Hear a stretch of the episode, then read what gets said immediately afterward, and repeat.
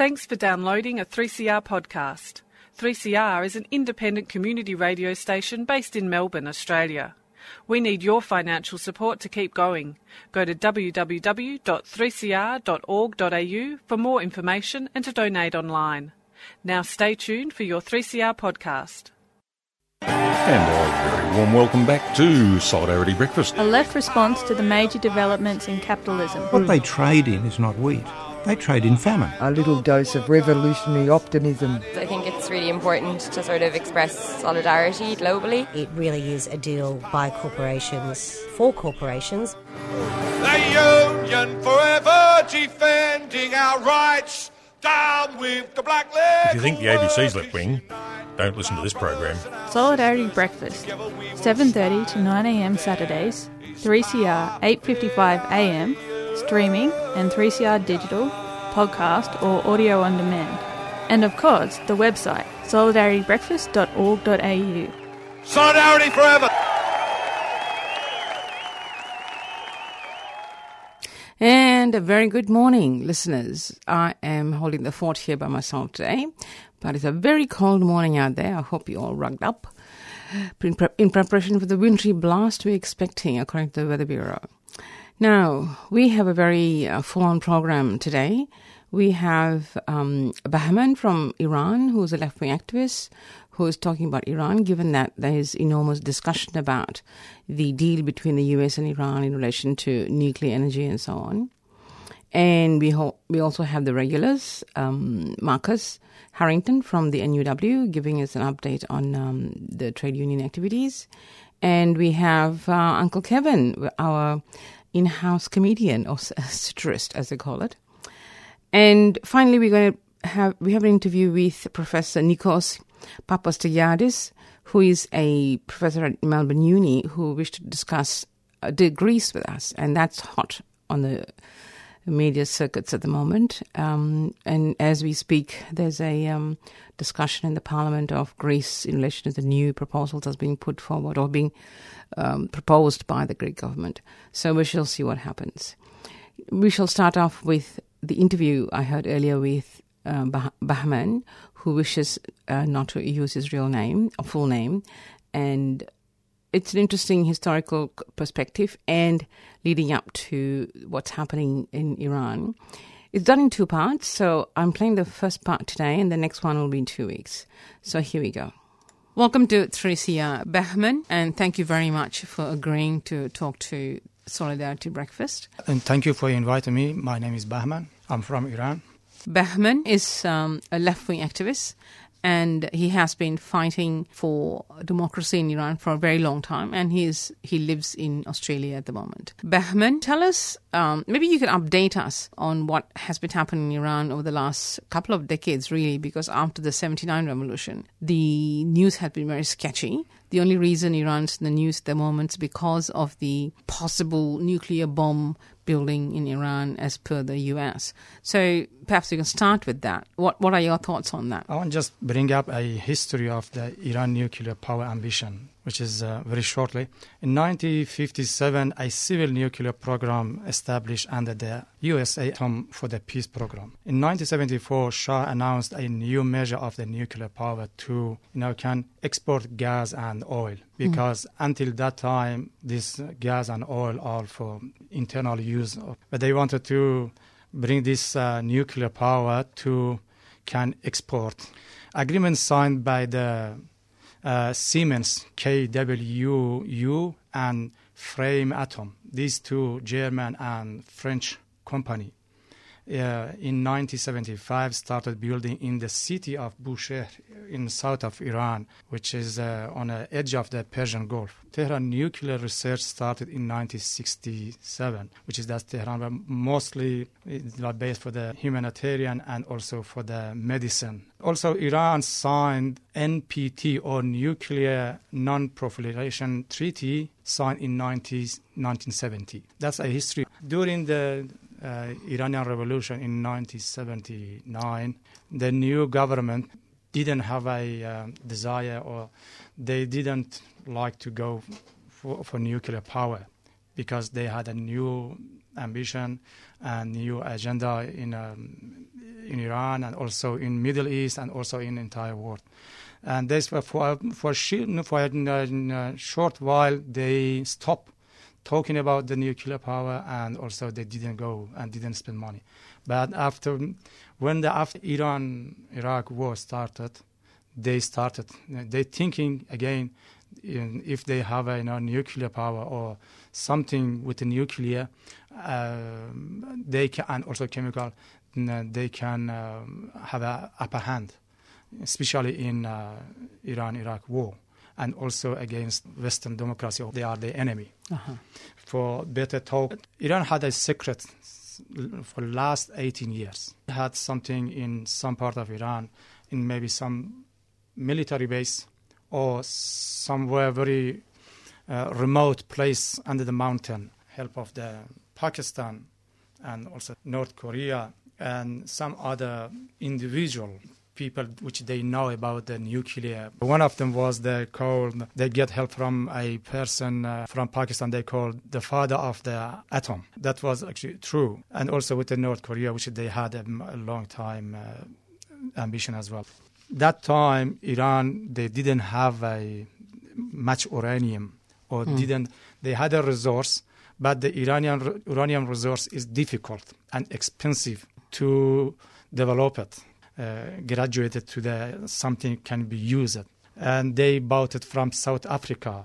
The first time they bought something from South Africa, and almost 850 kilogram uranium. That's why and then uh, they started to use it. And also they have a they own Iranian engineering in this field. They started and they uh, they didn't tell anybody. Western had suspicion of Iran have something, some idea, because the political parties like Mujahideen or like other leftist people, they said that Iran doing something. Especially Mujahideen, they had a uh, specific report and also the site of those places. They give it to the IAEA. That's why they, America and the Western allied and the United Nations, they become alert mm. and they started to do something. That's the a little bit history of the you know what's happening to the the Shah regime and also what Islamic Republic of Iran. Yeah, what's the agenda about the nuclear power? Mm. What was the main reason that Iran wants nuclear power?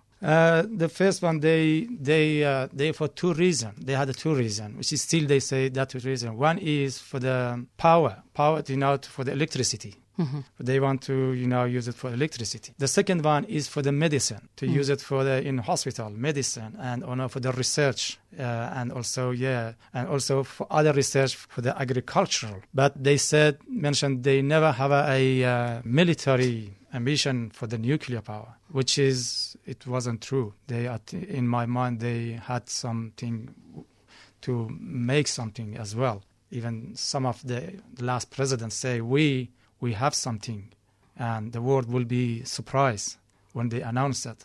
And that's why Western power they suspicious, very suspicious, and was true. And yeah.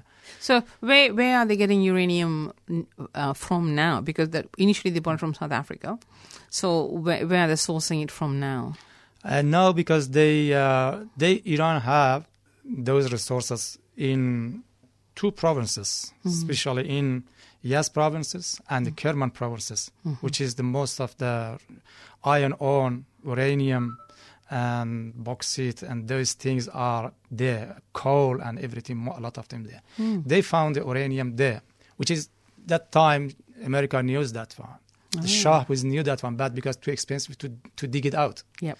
But this, the new regime, the Islamic Republic of Iran, they didn't. They had a lot of money, especially last decade, but because of the oil price up, yep. they had a lot of money and they went and, and they themselves they dig it from the Iranian soil. So they've got their own supply. Yeah, from their own supply. Okay. So what are the problems now facing Iran because the US are after them to make a deal I don't think either country wants to go to war, from what I've read so far. What is your opinion of, of the state of this negotiation that's going on? It's not good to go, you know, when any of them, any of the party talking about a war. Mm. That's the last option, which is uh, not good option, option yeah, to me. Of course. If they can f- reach the agreement, yeah. is a better better solution because um, because we saw what's happened to when Iraq. Yes. We saw, we saw what's happened to whole North Africa, Middle Yes. East, Afghanistan, if these Mm, things. Iraq. Yeah, that that's the result of the war. It's Mm. devastating. All the people, how Mm. many people homeless Mhm. got killed. You know, um, refugee, asylum seeker, everywhere. People are, you know, millions of people ki- died Yes. by the result of war. If another one, Iran is the most populated country in the Middle East. The last census, 78 million people. Is mean now is maybe more. That's uh, two years ago. Sure. There'll be refugees coming into Iran as well, wouldn't they? If, of course, because no refugee they are from Afghanistan, Iran, Yes. from Iraq and Iran. yeah. and also from Syria. And maybe coming, who's come, who knows? Maybe they come from Yemen or Yep. from. The, and also, if this 78 million, if the war started, what happened to this one? The scale of the death will go much much higher than Iraq or Syria or Afghanistan because Iraq has that time only maybe 22, 23 million people Yes. when they start war, Yes. uh, 2003. But now we're talking about 78 million, 80 million. Afghanistan only 17 million. That's very. It's huge. Yeah, huge, you know, human disaster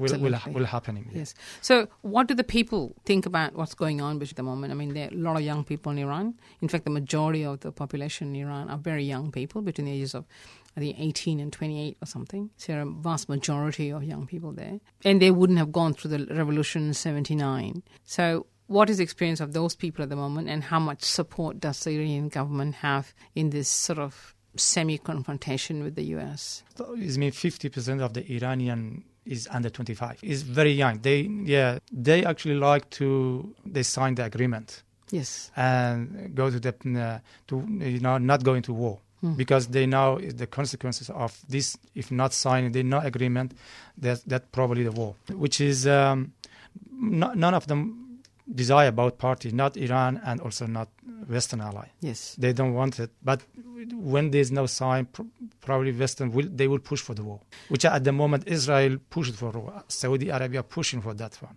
Yes, that's the other other other party in the Middle East, isn't it? What what is Israel's role? Israel they don't want it at all. They don't want the agreement They they don't want it at all. because they have nuclear nuclear um, ability, but they don't admit to it, and the U.S. doesn't push for it.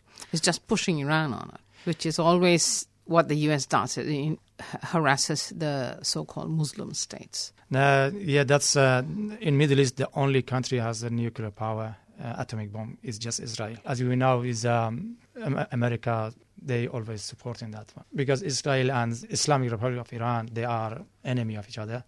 They don't want to go to you know Western and Iran go into the a peace solution Hmm. or agreement, and they become together because one is a political one, uh, another one economic as well. Another one is is a bit religious as well. The religious is mostly because of the Iranian regime is as Shia Yep. sect of the Islam, and the the rest one is of except Iraq and is not maybe half of mm, population of the Iraq is Shia. The, the rest is uh, also Sunni, and they which is Saudi Arabia. The Sunni uh, population in Islam, Hmm. they are they don't want it because uh, and also uh, economic because they can't you know they is for survival of Israel as well. Hmm. How is survival? Because if these Muslim countries all gathering each other, who knows? They thinking there's another war started. You know, Hmm. go. They thinking of the.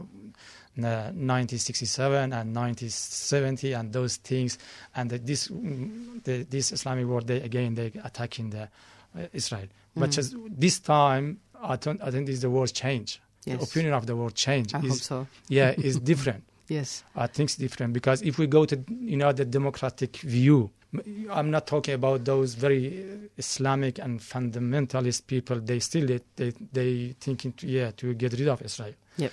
But for the new generation, they're not thinking like this one. Hmm. For the democratic people, for those those after democracy, they are all they are uh, after the you know the all of uh, human being, and we are we are connecting to each other Yes. religious or politics, they are shouldn't divide us. They are, I mean, Israel is safe. They, you Mm. know, they have a right to to, to exist, you know, as a as a human being. So is that a prevailing view of the Iranian youth today? Uh, yes. Towards Iranian- Palestine? What about the Palestinians? Uh, is Iranian young? They they actually they like they say we don't have a Israel is not our enemy. American people not our enemy. Hmm. Western people not our enemy. Yeah. We are with them. They are and they are with us. They are the same as we. Uh, the only things is make us you know separated from each other is a politics. Play politics in the governments around the world and also in the media and those things, We- because because they they know they're suffering from this separation between the country. This you know now is a mass unemployed in Iran. People are running from Iran, going out. Nearly between five to six million of Iranian people now in living outside of Iran. They in all part of the world. What is the view of the Iranian people in general about the Palestinians? Because the Palestinians are really suffering in that area because of Israel. So I'm just wondering how that fits in with, what you've just said. Uh, well, the Iranian uh, young people, they are not against the people of uh, Palestine. They are against this politics play. It means Palestine people, they become a football between the Israel government, Iranian government, and also the Western government. These are suffering. Hmm. It's not just the Palestine people. They are, of course, they are under enormous pressure. Hmm. They uh, they dying, they uh, going to prison, they t- they get tortured. You know, they they don't have a right. They are a second class citizen in Israel. As a as a as a people of the Israel, they are people of that that that land. Hmm. But they are the second thing is mean apartheid in full scale exists in Israel because of this. It's not just the Palestine people, even those Jewish people coming from Ethiopia, from the Africa, from the Yeah, that's, Eritrea. a, that's a phenomenon, isn't it? That's yeah. That's Yeah. even they are Jewish, but still are they living as second class citizen. They are not allowed. Racism is very high. Race, because they're black. That, they're Is it because Africa. they were like that. Yeah. And exactly happening with the Palestine people they, because they are uh, Muslim. Is mean most of the half of the population of them Israel is mostly you know the Arab people, Mm. Arabic speaking Muslim. Some of them is not Muslim. Even Mm. they are Jewish but speak Arabic. There is a lot of Christ, Christian people there. Only those who are called Zionist government or they are in a power which is Netanyahu representative that one. They are very have a very extreme view about uh, these things, and that's why Iranian young people they have no uh, they have no problem with the Palestinian people. Okay, now I just wonder if we could um, perhaps go over to the, the situation for workers in Iran, trade unions and so on. Um, how how are they faring? Are they allowed to exist and, and, and conduct their affairs fairly?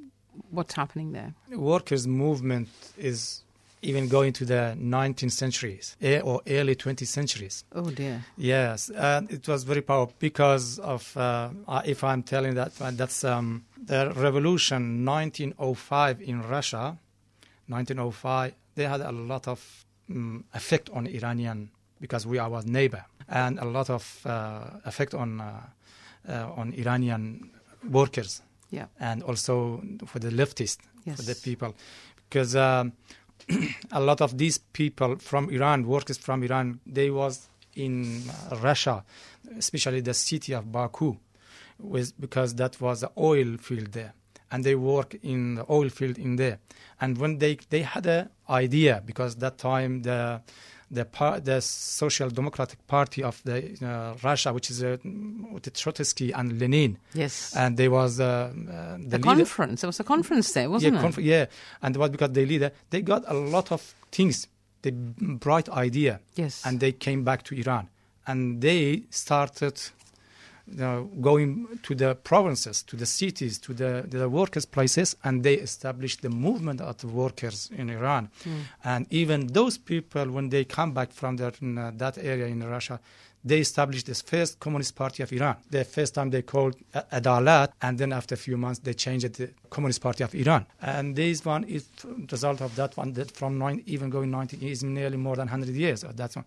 The first um, union was established in Iran. It was the printing and the publishing industry Hmm. in Tehran. Hmm. Was in 1906, and then the bakeries, and then the shoemakers, Mhm. and then also the uh, other people, you know, they, they came, they, Sure. they, they started to make a union. Yes. But it was short while because the new government toppled them. They work under, under Underground. Underground. Was that like that under the Shah? This was under the the another dynasty. Yes. It's called Qajar dynasty. Mm, And then the Qajar dynasty does toppled by the Shah, Mhm. the, the the Reza Shah. Mhm. And Reza Shah was m- much brutal than the, Yes. the the last one. And this because that time English had a lot, a lot of influence.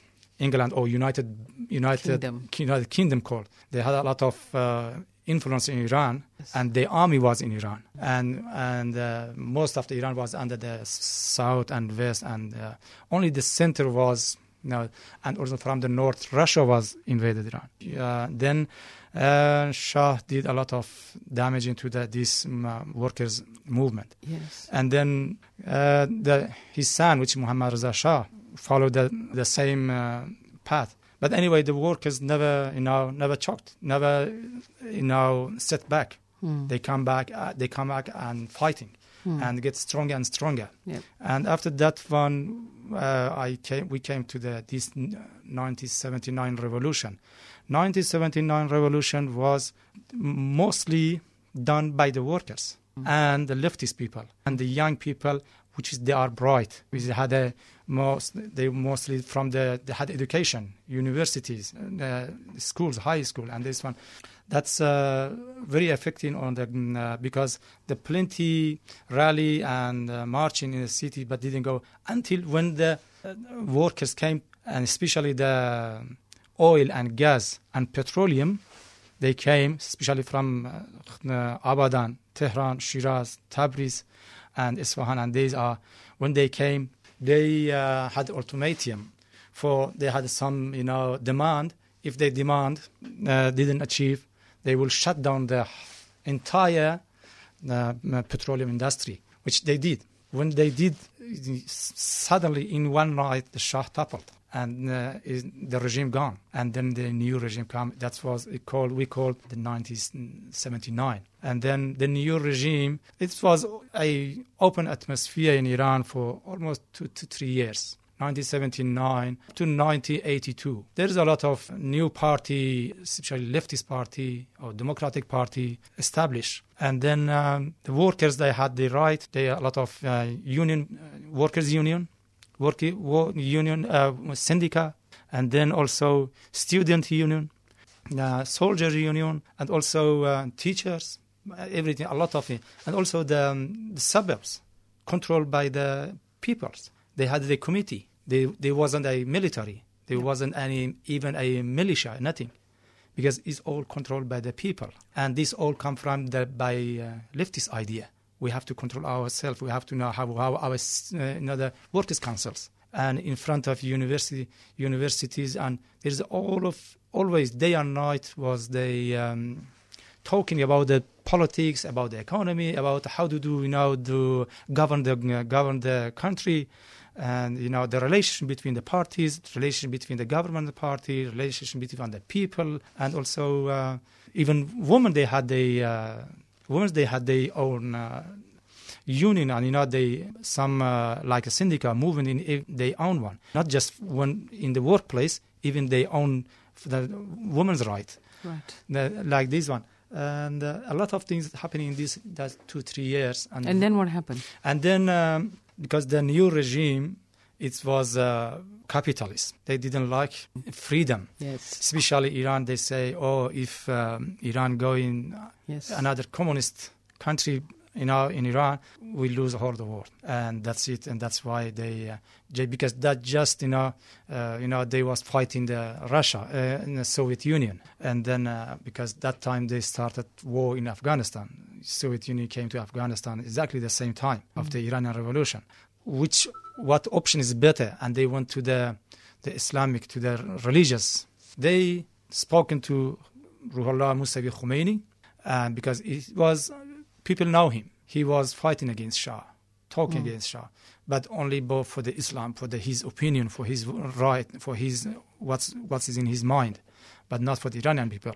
For example for the first time he was opposing uh, you know women have a uh, should not have a hijab. 1959, when the Shah said all of the women should not wearing any hijab, this Khomeini was against that one. That's why he, he was extreme from the from the one where he was young.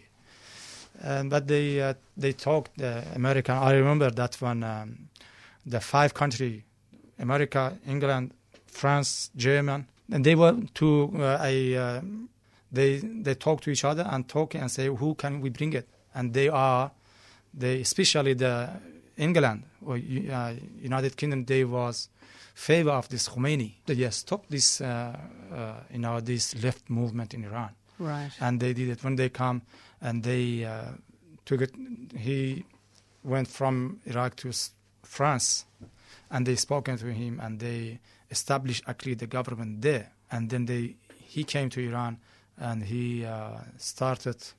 And from the first time when they started, they um, yeah they uh, was against the women's right, against the Workers. leftists, Yes. workers, communists, revolu- uh, communist movement, against democratic movement, even against the everything, which is uh, even from the from the first day when they came power, they started the uh, killing, uh, executing the prime minister of the Shah, and also a lot of, of the minister, mili- uh, the leader of the Shah military, uh, and then uh, the other people started. These people, the Mujahideen, they started. So They slaughter of anyone. They who- slaughtered everyone, Yeah. and uh, yeah, 19, 1982. That was that was the highest peak of the execution, which is sometime is going 400 a day, 350 people killed a day, 300 a day, like this one, always on the people. That was what only they announced on the TV and radio and on the paper. And mostly these are from the big city like Tehran, Shiraz,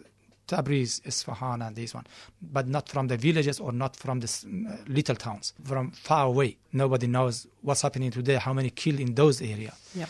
That's why they established, they started, yeah. And that time, Iraq, Iran was started too.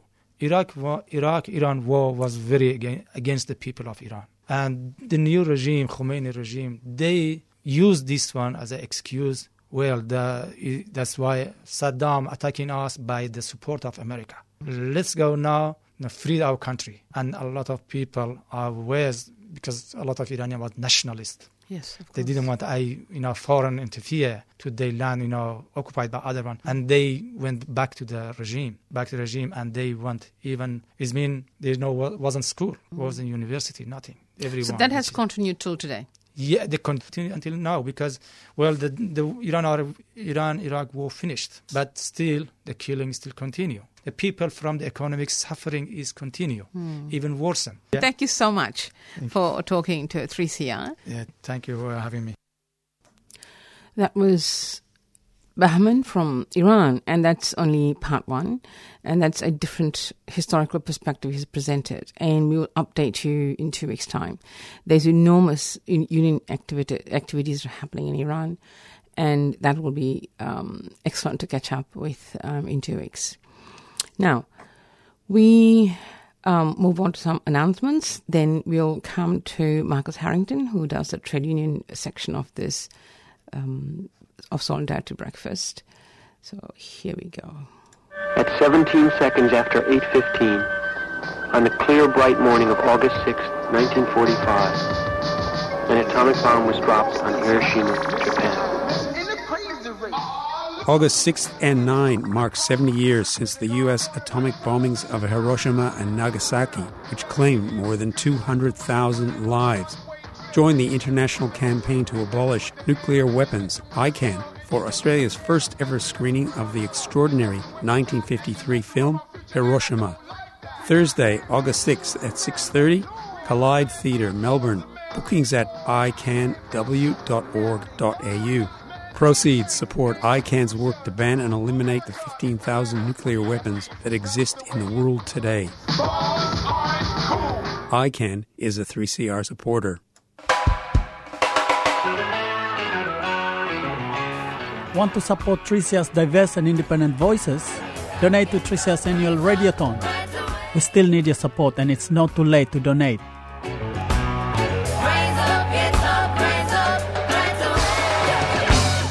Donate now by calling 9419-8377 or donate online at 3cr.org.au or post us a check or money order to Post Office Box 1277 Collingwood 3066.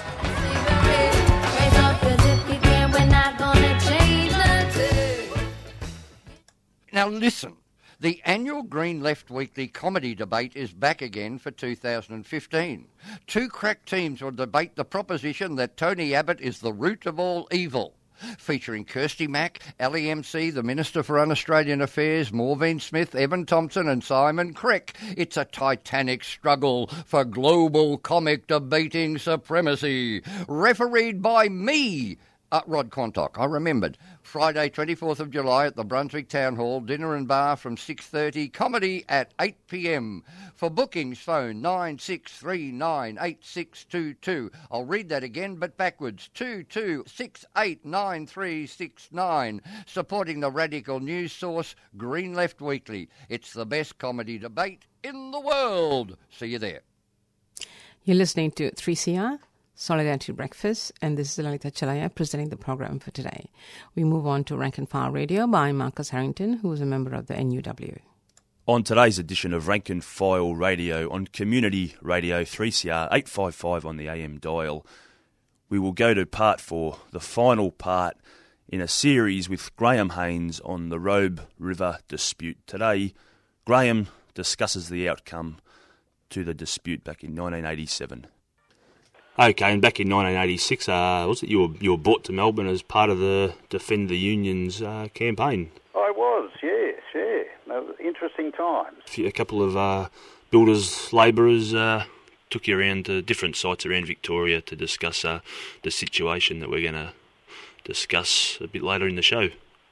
Sure, sure, yes, yes. It was uh, heady times. The the builders' labourers at the time had been uh, deregistered and derecognised, and uh, their organisers had been told not to pay fines, and uh, which meant that uh, basically, if they were they were caught as a result of outstanding fines and warrants, they they would have been jailed. So it was uh, it was an interesting time. They hosting me and uh, and putting me up in safe houses and taking me to all sorts of work sites to uh, discuss the Robe River dispute. We were out for some considerable period of time. At the time, the dispute started in Pannawonica, and I know that it uh, it, it, extended to Cape Lambert, okay. and uh, and you know both both sites basically pulled the pin.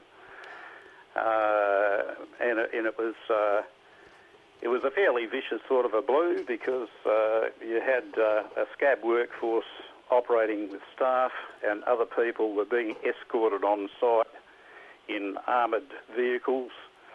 Okay. Uh, they had uh, XSAS um, security staff employed. Um, yeah, it was, a, it was a pretty tough time. Okay, and then the uh, ACTU, led by Simon Crean, they set up a fighting fund, and uh, at that time, Crean again arrives in the Pilbara and meets with uh, the CEO, uh, Copeman, to uh, yeah. settle the dispute. Yes, that's right. That's what happened.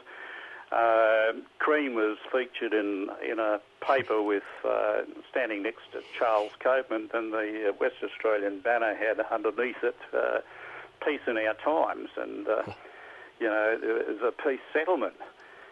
But uh, as I said earlier, that didn't involve any rank and file at all. And uh, the resolution to that dispute uh, wasn't a resolution at all. It was simply um, resolving that the workers go back to work. Uh, they went back to work, uh, but uh, they didn't secure the, the working conditions that they had prior to the dispute. Okay. Did uh, Crean meet with the workers to deliver the deal he'd uh, negotiated? Not not so much. Okay. There was a there was a mass meeting, and uh, and um, and all sorts of uh, you know statements that uh, you're still on site, you're still able to work and organise, you'll be able to win these things back. But of course, um, that wasn't true. Um, the whole union structure on site had been uh, been removed. The delegate structures, they, all the various committees that the delegates were on, Okay. that uh, that made gave us some ability to control to a certain extent the safety on the job, um, access to decent conditions and housing and, and all those things. All those things had gone because we'd been wiped out of all of those committees, any of the decision-making processes. The, the, uh, the union uh, delegates were no longer consulted. They, it was complete control by management. There was there was no consultation with anything they did. They simply would send a memo out, and that was it. You, there was no there was no argument, uh, any arguments, and uh, the workers would be just sacked. Okay, so following the two phases of the Robe River dispute, um, which we've just uh, gone through, um, what was the end result of the Robe River dispute? Well, the end result was that um, they uh, they took it from about 13 million tonnes of production per year up, up to about 20 million tonne, with uh, with more than a third of the workforce gone by natural attrition, Okay. and uh, and uh, and of course the uh, the onlookers, being CRA and the BHP, were taking more than just a little bit of interest in, in what was going on. So it wasn't long before they wanted a piece of the action too. Okay. So what, what you've got now is a, basically a deunionised Pilbara uh, with that's predominantly got fly-in, fly-out workforces all over it, Yep. and um, and uh, subsection 457 visa workers uh, taking up new positions at an ever, ever increasing rate because they're infinitely easier to control, exploit, uh, and uh, and take advantage of the situation that these unfortunate people find themselves in. And currently, as we speak, there's an inquiry going on over in Western Australia, a government inquiry uh, into suicides in the fly-in, fly-out uh, work arrangement. Oh, well, there's some dreadful shifts going down, Marcus. They, you know, workers are, in many instances, they were required to work 21 days straight and, you know, have a seven-day break. Uh, and they're, they're working 12-hour shifts. Uh, so, uh, you know, uh, they're, they're, living in, like, transportable, um, demountable huts, uh, euphemistically called dongers. Uh, and and they, they simply live to work. They, they are there for three weeks at a time, and then you see the poor buggers on the on the plane or in, at the airports with their uh, their high visibility jackets on, and you know they've still got dirt and sweat on their on their shirts and sh- um, work boots, and uh, they they really look like they you know working zombies basically because um, they're looking forward to their seven days off, and then you see the same people getting on the aircraft again to repeat that cycle. Okay. It's not a healthy way to live, and uh, they do it obviously to, to pay off mortgages and, and, and, and debts like most working families have got. Yep. So you don't you don't criticise the workers for that, but um, but the lifestyle that they live is uh, is a lot less desirable than many might think, Okay. and and that's why the suicide rates are so high. Industrial uh, accidents are high, and uh, and you know drug and alcohol other alcohol and other drug problems also arise because of the you know unnatural working conditions. Okay, so with uh, fly in, fly out, uh, one of the legacies of the uh, the Robe River um, dispute, and while Marks, Crean, and their mates probably promoted the Robe River dispute as a win, uh, how would you describe it in terms of a win or a loss? Well, well, it was definitely a win for the for the companies and the owners of international capital. Uh, I can't see how losing conditions and having having some form of industrial democracy where workers have direct input on the job, where workers can uh, affect the outcome wherever there's an accident, fix it up so that the, you know you don't get a repeat of that. Institute procedures that may in fact restrict work in some circumstances, but nonetheless provides workers with a much safer working environment. Okay. with those all those sorts of things just disappearing like rain on the Nullarbor plain, you uh, you would uh, you would have to conclude that the, if there was a victory, it certainly wasn't for the, for, for the workers and their families. Okay, with uh, some of those um, things you've just described, I mean, it probably answered the last question about uh, what lessons can workers take out of the Robe River dispute. Well, well, the biggest lesson that any worker can is the realisation of the power of their labour.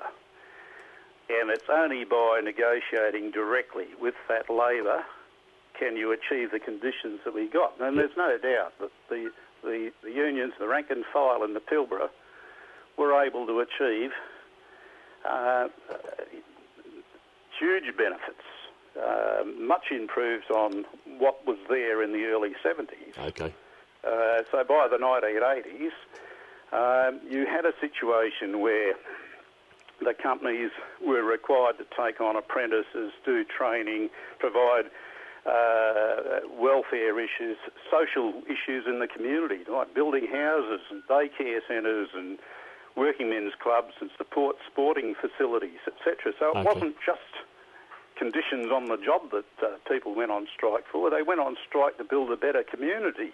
And I think that's the fight unions are going to have to take up again in the current time in No doubt about that at all, Marcus. Uh, the, uh, the the lessons if, uh, that can be learned out of out of out of uh, victories and defeats, uh, you can reflect on the things that were won and how you won them. You can also reflect on how those things were stolen, how you lost them. And that's the benefits of uh, going through it and saying, well, look, this is what happened. If you want to obey all the laws, no matter how unjust they are, and no matter whose interests the laws are framed, then you'll be paralysed Yep. in terms of pursuing better wages and conditions. It's as simple as that. The people that made these laws didn't make them for the benefits of workers. Oh, that's right. Our laws have never been made in the favour of workers, and it's important that workers uh, do understand this history so we, we can make gains in the future. That's right. That, that's exactly it. That's that's the benefits that we can learn out of the dispute. That all the things that were won were won off the back of people being prepared to bargain with their with their only commodity they've got, and that is their labour.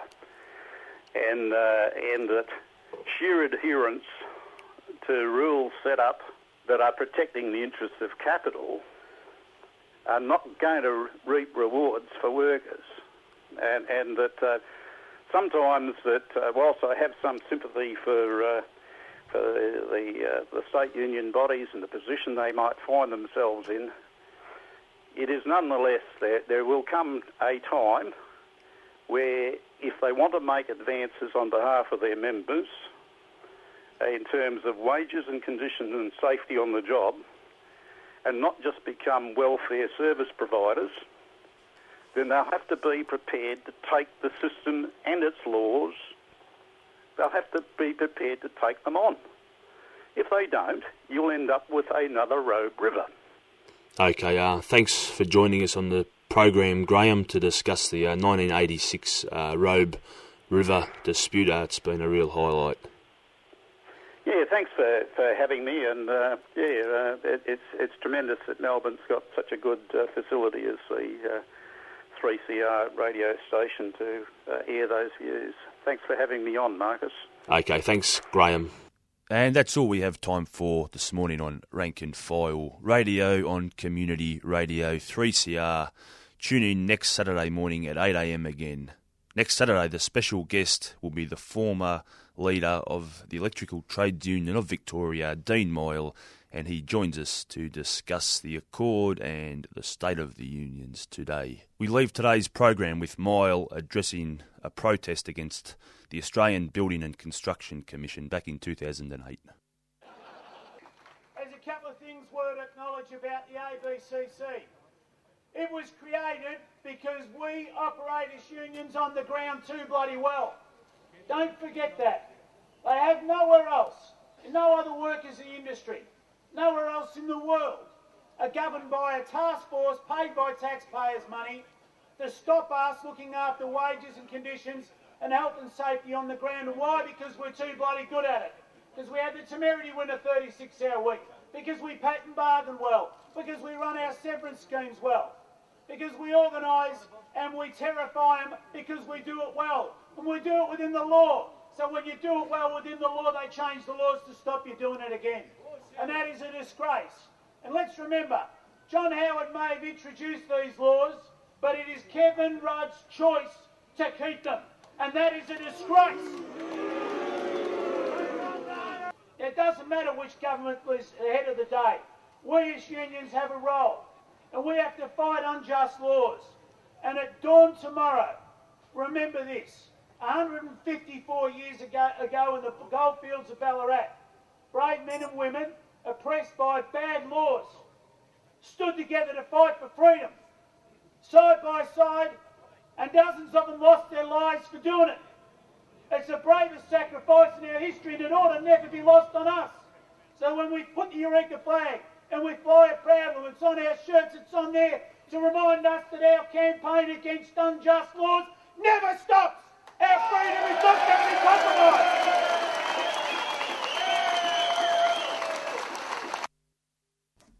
And that was Dean Mighell, fiery speech.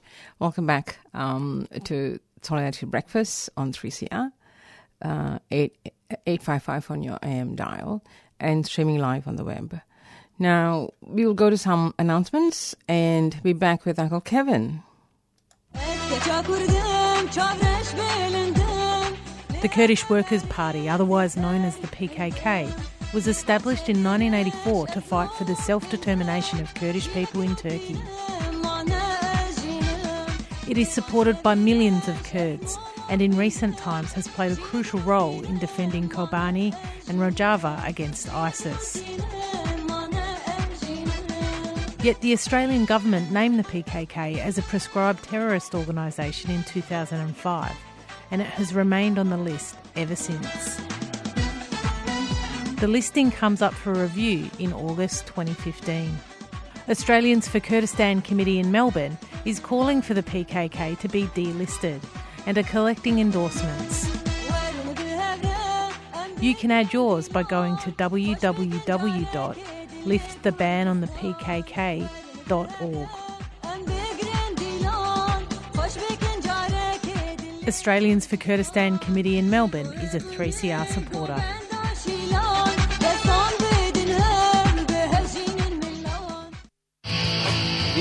Cult, nothing but a death cult. Islamist death cult. The Islamist death cult. Have a look cult. at Islam in Death Australia. cult. Death cult. All these The mosques being built. flag, This all is the halal a funds. death cult. To use this All the term is to they make. dignify a death cult. These are the two enemies we're fighting: the communist left and Islam, because the two are hand in hand. You mean Abbott and Reclaim Australia's anti Muslim racism go hand in hand?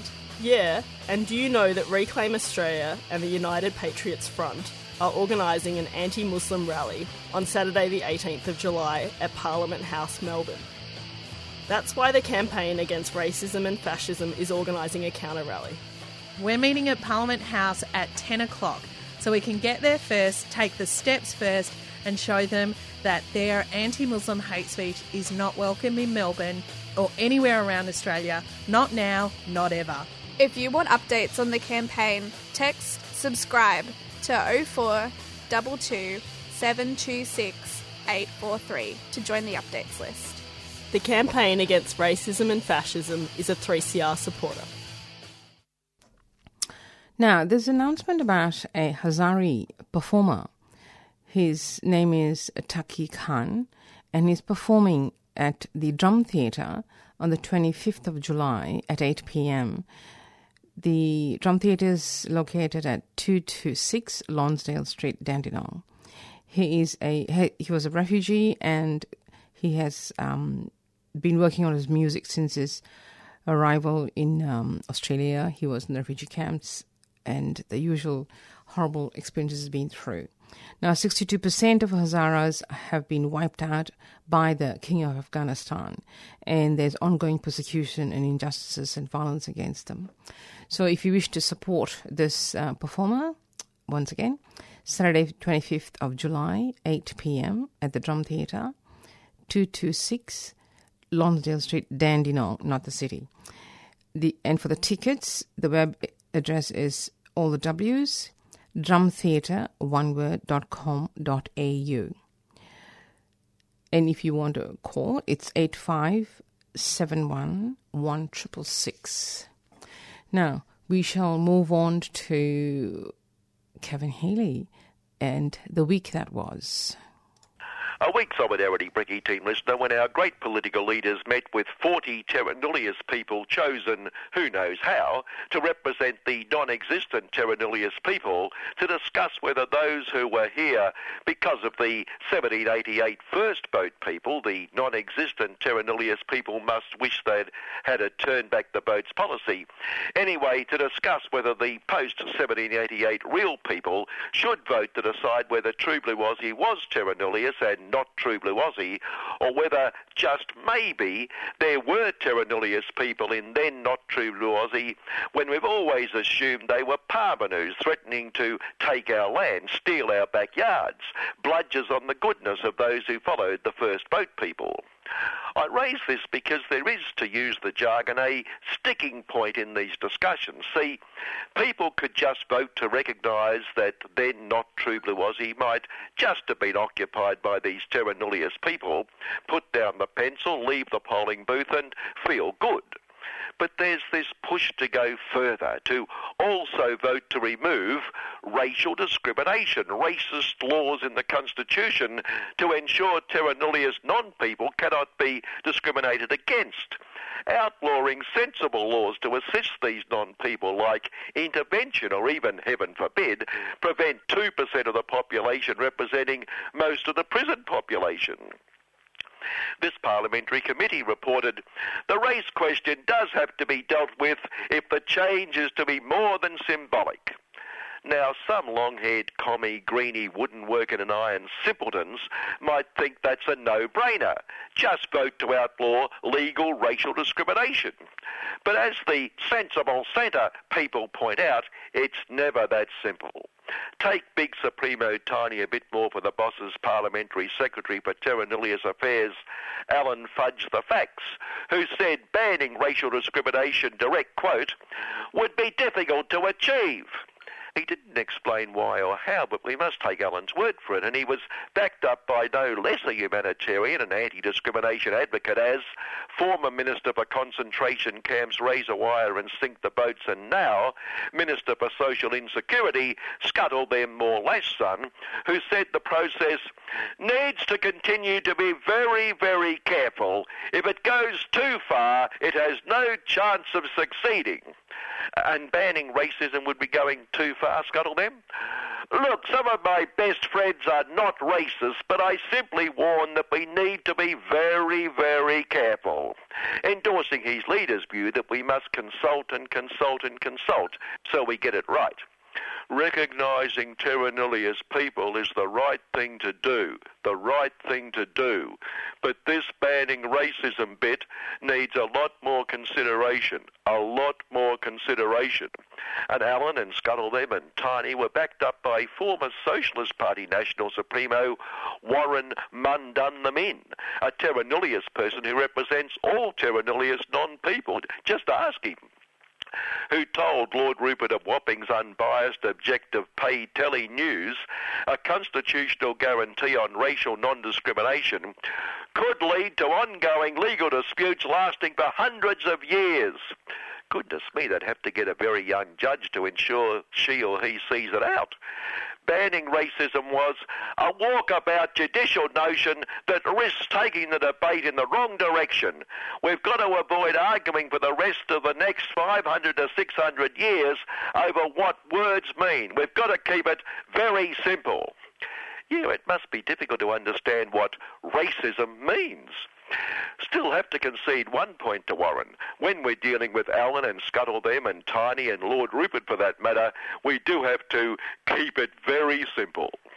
With friends like Warren, the non-terra nullius people certainly don't need enemies like the National Congress of True Blue Aussie's first people, Who gave them a right to speak on their behalf? They've got Warren and Noel. What more do they need? Anyway, they said changing the clauses that allow race discrimination is really the substance of the referendum and what our people are hoping to see in it.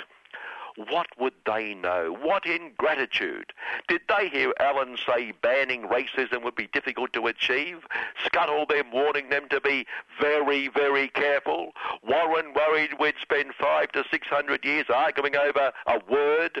So there we are. Despite the long-haired commie greenies, it's just not as simple as saying no to racism.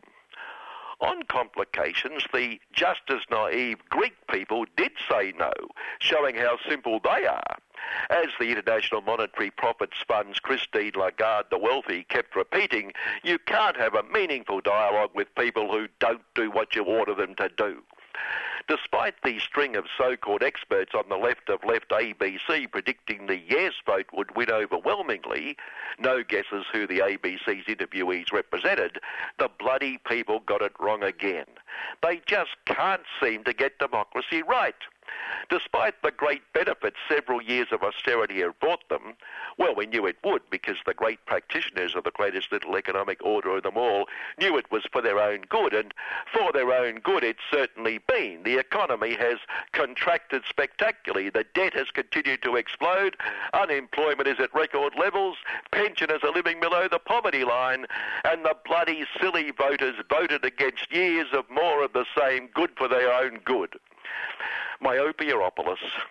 Some even suggest they never saw a cent or whatever the currency would be, a euro of the debt they're asked to undergo, a little bit of austerity for, for their own good. And to show just how envious they are of the great practitioners, they argue the money all went to the banks and the wealthy. Or as German big Supremo Angela Merkel complained, these selfish Greeks must understand austerity has been good for us.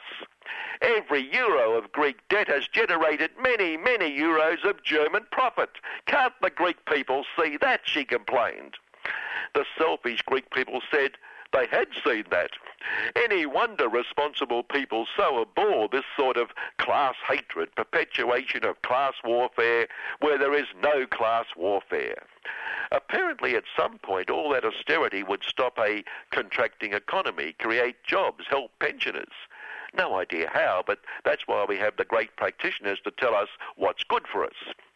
Back here, and those who want class war where there is no class war, we mentioned last week how evil unions have used their mafia connections to set up innocent, caring business class party responsible people, like poor Amanda Millstone, that left of left ABC commentator who has been attempting to guide us to the sensible centre.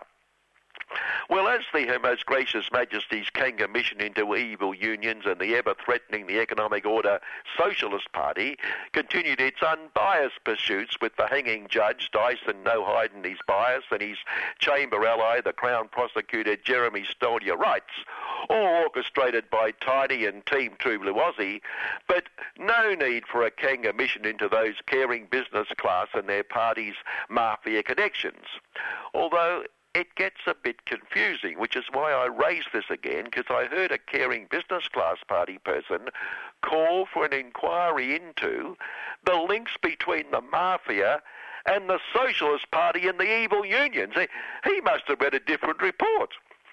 Back at the Kanga mission, and I don't recall the caring business class mafia connections getting a mention, a line in the Lord Rupert of Wapping media. I, I might have missed it, but, well, they have more important things to do, like Socialist Party Supremo brackets temporary Little Billy Shorten ambition being shorten recall at the Kanga mission. Page after page after page, almost one page alone devoted to the hanging judge's attack on Little Billy's credibility. Mr. Shorten Ambition, you are not giving my very, very, very close friend, the Crown Prosecutor, the answers we demand you give. Probably have the answers they demand in their final report, although while such matters should not be the subject of a staged witch hunt, primarily aimed at unions going about what unions should be going about, have to say little Billy did provide them with a fair bit of ammunition. I have spent my whole life fighting for working people. He stated the obvious. I have spent my whole life fighting for working people. And in fighting for working people, obviously I have had to associate with and do deals with, uh, so, sorry, deal with caring employers.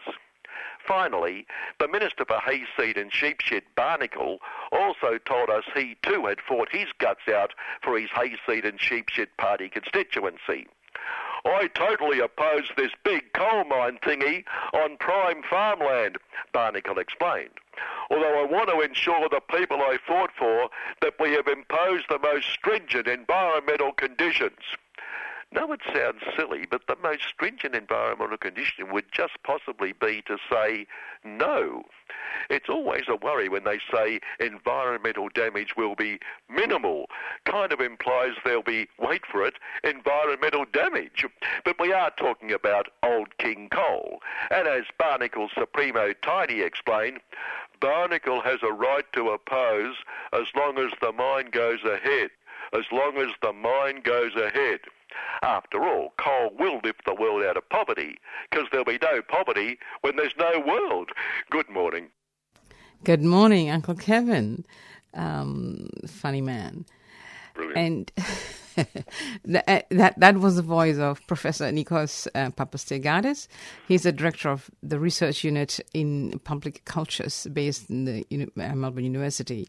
He's a professor in the School of Culture and Communication, and today he has offered to discuss the situation in Greece with us. Good morning, Professor Papastergiadis. Good morning, good morning. That was great intro. Um, our pleasure. Welcome to 3CR, and this is Solidarity Breakfast. And we discuss a lot of political issues in this program, as um, I had uh, indicated. Now, I had posed a couple of questions to you because everybody's talking about the default and the deal. And, and right now, as we are talking, the Greek Parliament's discussing the new proposal that um, Prime Minister Tsipras has put together since the. Um, you know, since Yanis uh, Varoufakis had resigned. Now, there are many other countries that have defaulted. In fact, the latest one is Puerto Rico. I'm just wondering if you could explain this this phenomena because many countries default and there, there's not a ripple in the uh, so-called economy. So, what do you think? Well, Greece is in a different situation to other countries who have defaulted. Or, I mean, the constant comparison is to Argentina and and and the suggestion thereby is that by defaulting you can reboot your own economy, um, you know, revalue your currency, etc., and and make the competitiveness of your your society and economy stronger. Now that sounds in principle like a logical way to go forward, but the reality is Greece has had its economy bound to the European Unions for two decades. And so it, it's not just that the economy has contracted under these recessionary austerity measures, it was also that the economy was reconfigured quite dramatically during that whole period. So to reboot it now would be a very diff- different situation because the base of the economy has already been contracted. It's not just the amount the economy is producing. What I mean by that is that when Greece joined the European Union, is basically told that your manufacturing sector is no longer competitive and there's no point, and the tariffs have gone now, and therefore you'll have to focus on three things basically tourism, agriculture, and shipping.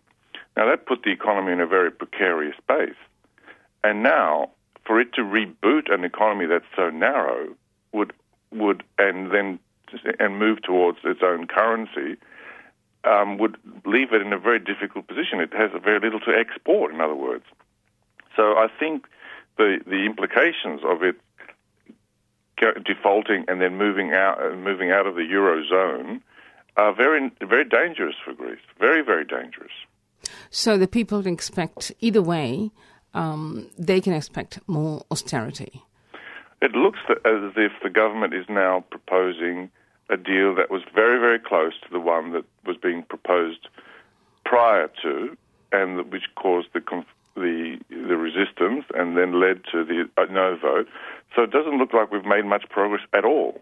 Mm. So this this is this brings us to the politics of the whole dynamics that's going on in Europe and across the world, really, because a lot of the people on the left have been criticizing the current government, Syriza government, for caving into the EU and IMF and so on.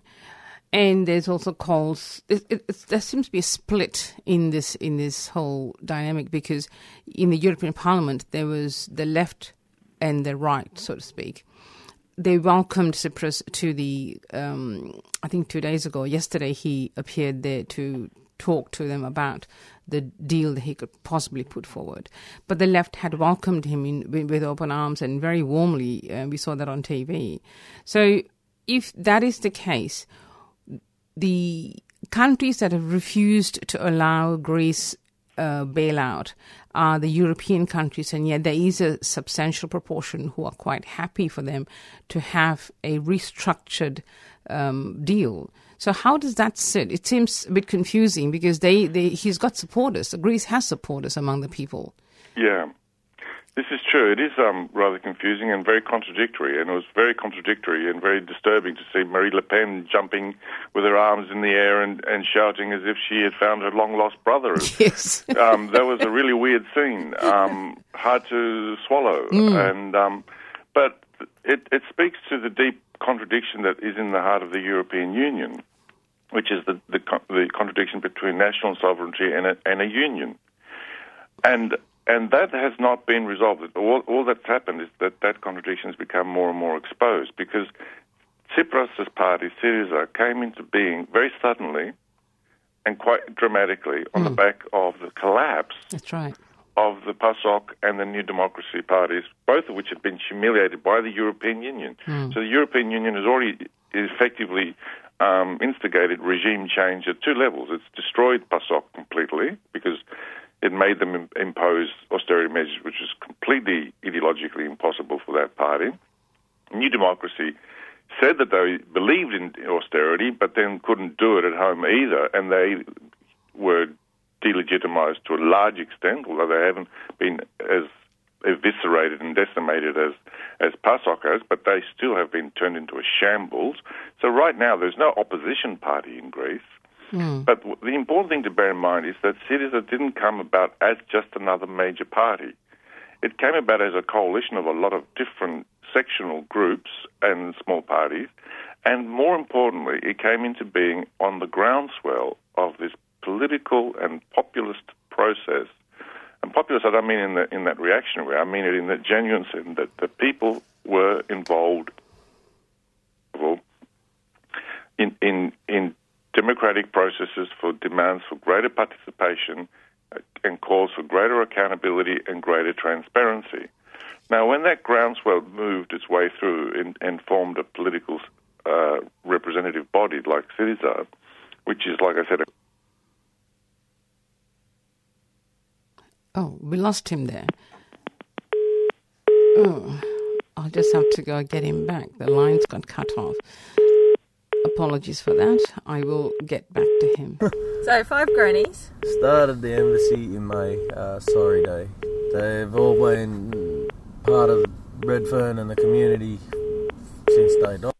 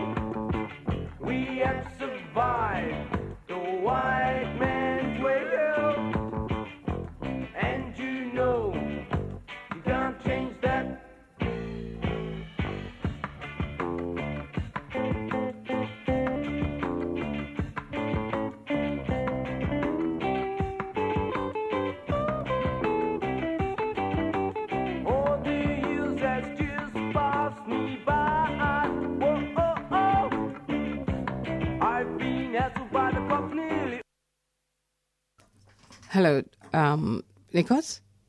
Yes. Yes, hi. Sorry about that. I think the hotel line, the extension got cut off there. Uh, apologies to the listeners. Now, in the middle of talking about um, the coalition of smaller parties Yes. that form Syriza.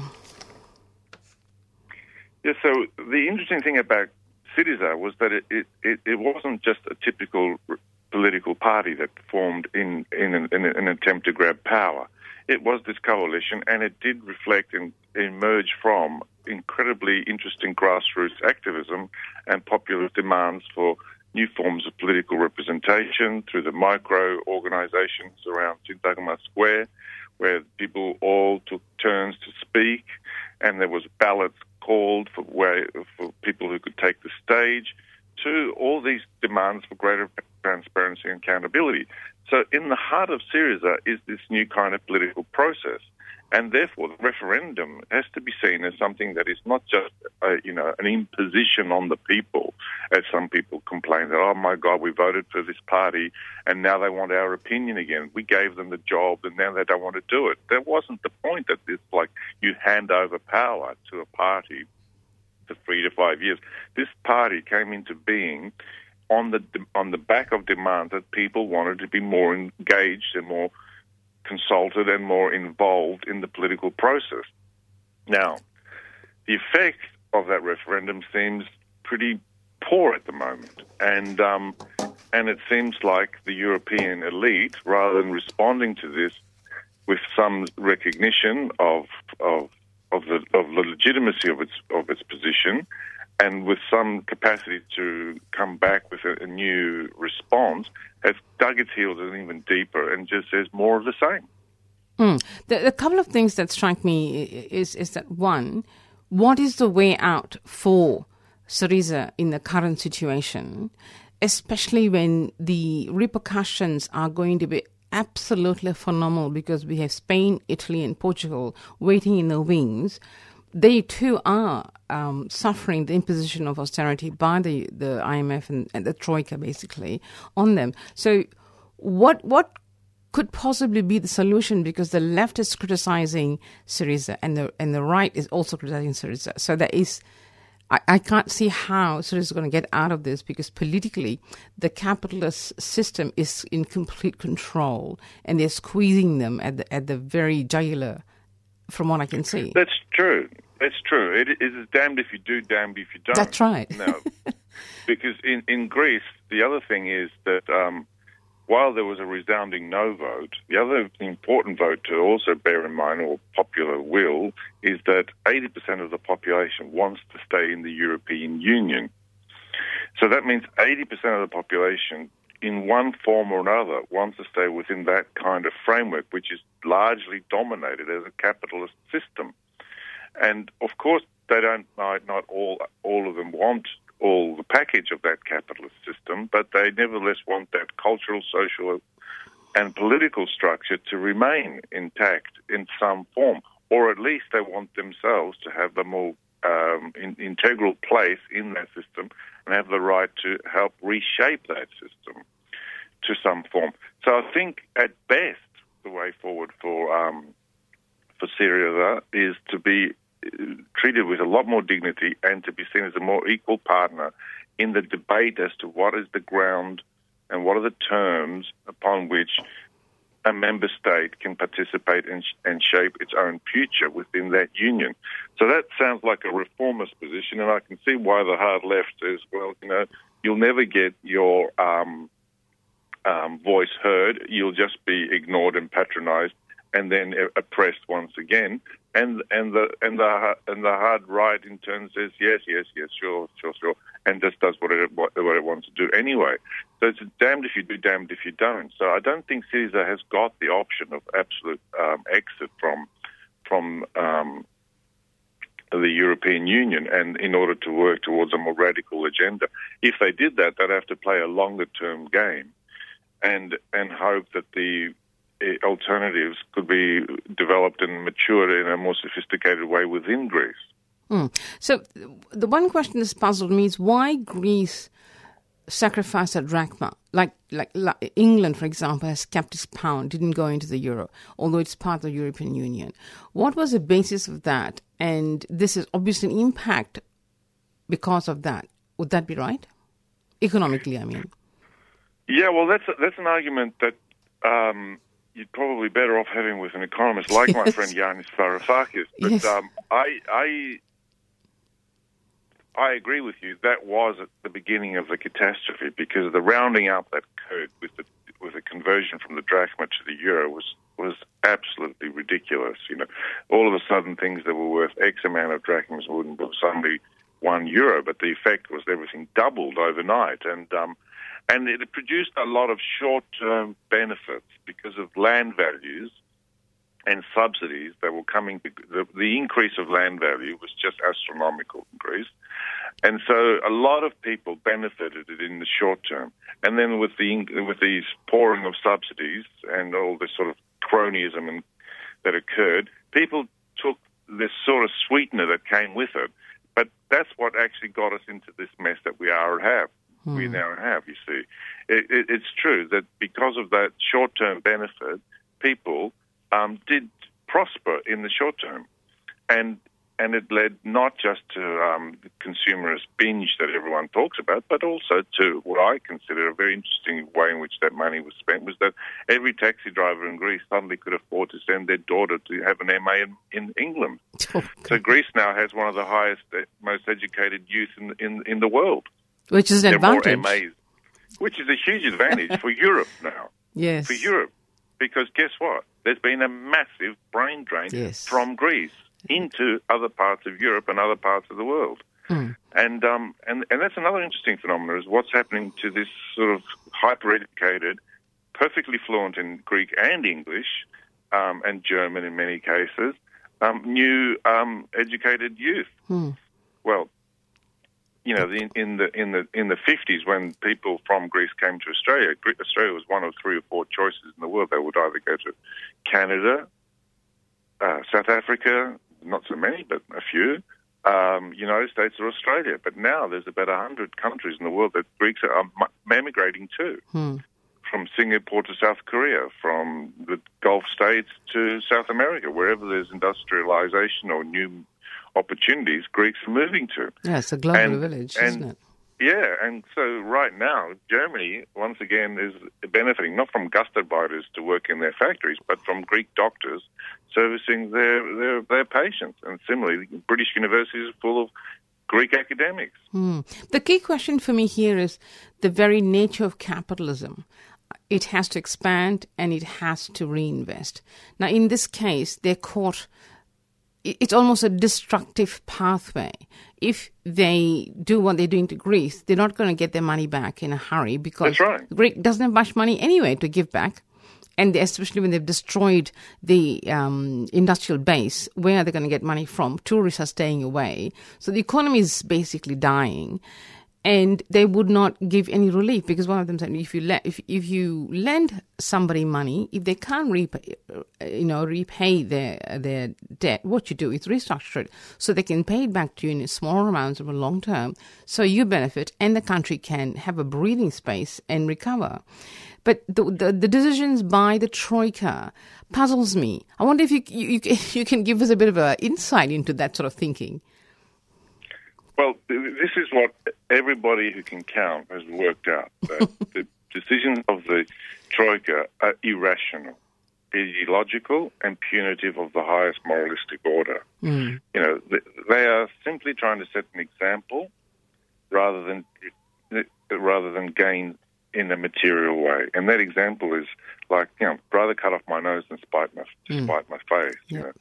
So th- there is no doubt that that is what is driving this process. Because if it was a purely financial calculation, every accountant would tell you, every, every lawyer would would inform you that this is not the way forward. So the fact is, the economy is contracting, unemployment is going up, the potential to regain your money is diminishing every day. So everybody has realized on an economic term this these policies of austerity have backfired. Mm. And, and That's that's simple. Now, why are they not wanting to sort of work towards debt relief in order to reboot the economy in terms we discussed earlier, because they're worried of the contagion, not of the economic, but the political one in, in Podem- with Podemos. Of they course, don't want. Podemos Hmm. to look like that they have a better solution to the problems of Spain, and that another party in or another movement may take root in Italy, which has a much higher debt than Greece, four times the debt of Greece. And um, so, if these countries were to sort of also take courage from and follow the example of of Greece, that's what scares Europe.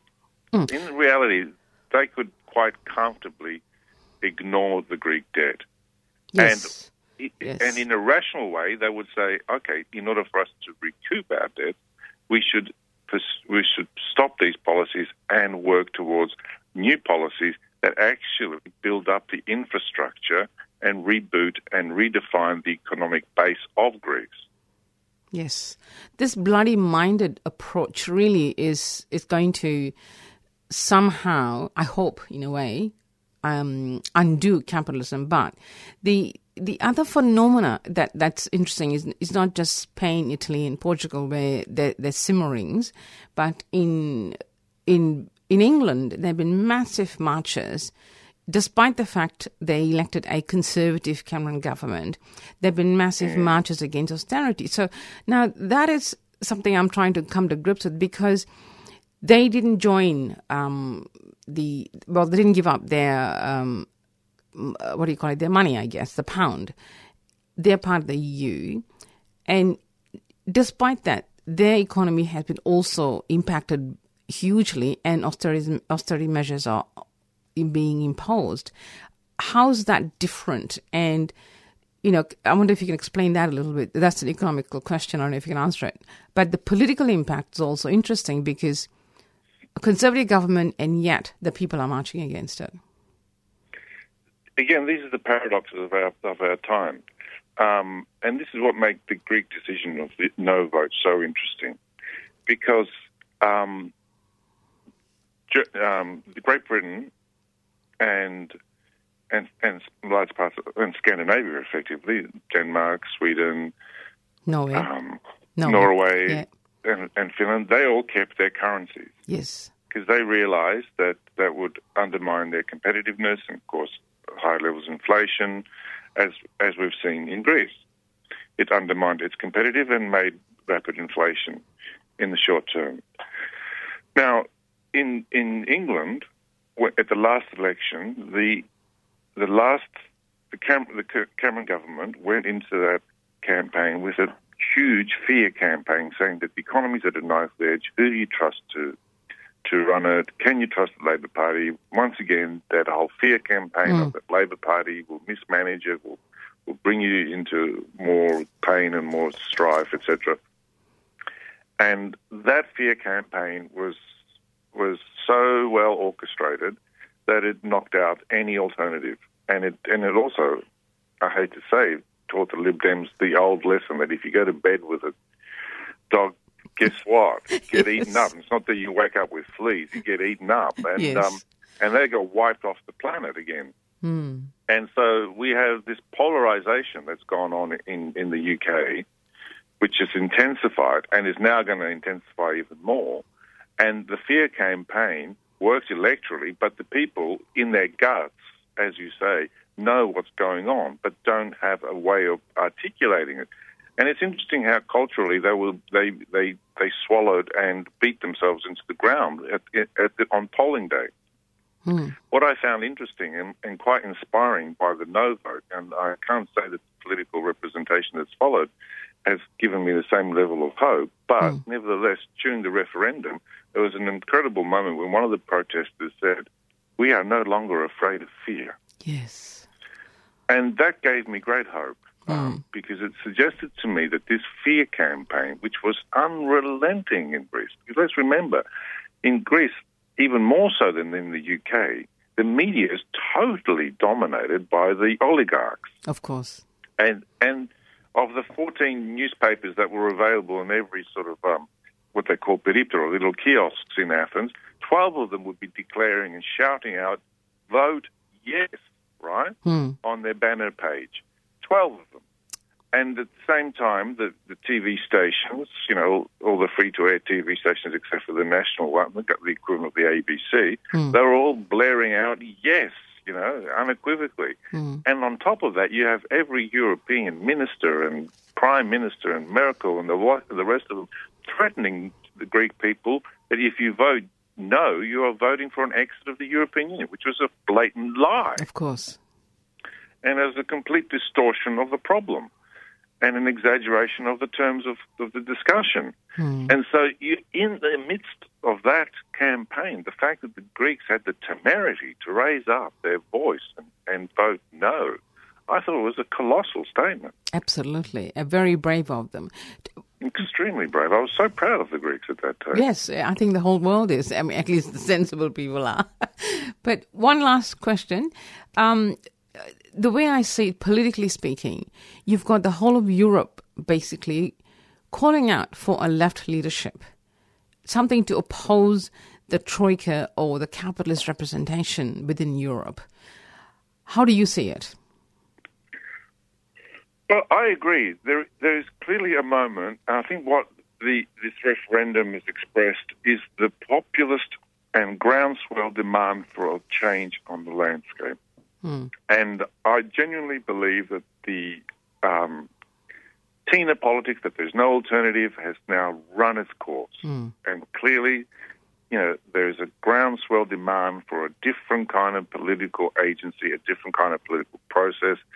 And this demand for greater integrity of the people's voices and involvement at all grassroots levels is something that's going to have to be recognized and built into the European Union if it wants to survive this new phase.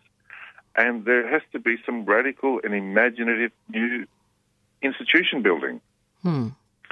Otherwise, you know, this perpetuation of these or of trickle down effect, uh, Oh, God, effects yes. That's so boring, the that- trickle down. you know, all those false promises. Yes. I don't think anyone buys them anymore. That's I right. don't believe it. Anyway, I'm on my way to Greece next week. Oh, wow. Courtesy of the Germans. Thank you very much. The Germans are paying. Congratulations, you got something out of them. Well, it, it, there's another interesting experiment that's happening right now, which is worth mentioning, I think, which is that um, every five years, the the art world. I know it's not something you probably talk about on a political program, but the art world has Oh, we do, we do. exhibi- We do. Okay, they have a big exhibition in in a small little town called Kassel, Germany, called Documenta. Now, it's the biggest art event of, of in on the uh, in the in the world, and um, it was originally set up in 1955 to show the Eastern Europeans, and East Germany in particular, that the West Germans have got the best and greatest art, and, and it was really to rub the, the art in the in the face of the Eastern Europeans, right? Because I was on a his Kassel was a border town. Anyway, since then it grew and grew and grew. It became more and more um, less and less a, a propaganda exercise for Europe, and more about a, sort of thinking about the issues of globalization, et cetera, et cetera.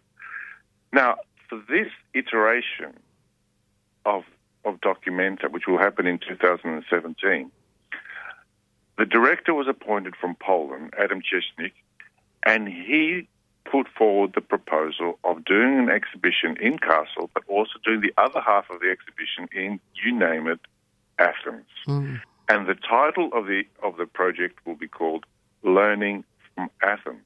Hmm. So the German taxpayers are paying a huge amount of money for the world's biggest art event to happen in fifty percent in Kassel and fifty percent in Athens. And they're going to have to swallow the cultural pill of learning from Athens. Sounds good. I'll have so to interview you. I'll have to interview you when you come back. You'll be you'll be so full of news and up to date news. So, so I'll be able to get a bit of an on the ground experience from that as well. Excellent. Thank you so much for your time and being available to 3CR. Thank you. Bye. And sorry about the interruption earlier. Ah, bye. Oh, yes, the hotel lines are bad. Thank you. Bye, Nikos. Bye bye. That was Professor Nikos Papastergiadis, who is on his way to Germany soon, so we'll get some fresh news when he gets back. You've been listening to uh, Solidarity Breakfast on 3CR, and this is Lalitha Chelliah um, saying goodbye. uh, Asia Pacific currents is st- standing in the wings to come in. So, hope you all have a good week. Goodbye. You've been listening to a 3CR podcast produced in the studios of independent community radio station 3CR in Melbourne, Australia. For more information, go to allthews.3cr.org.au.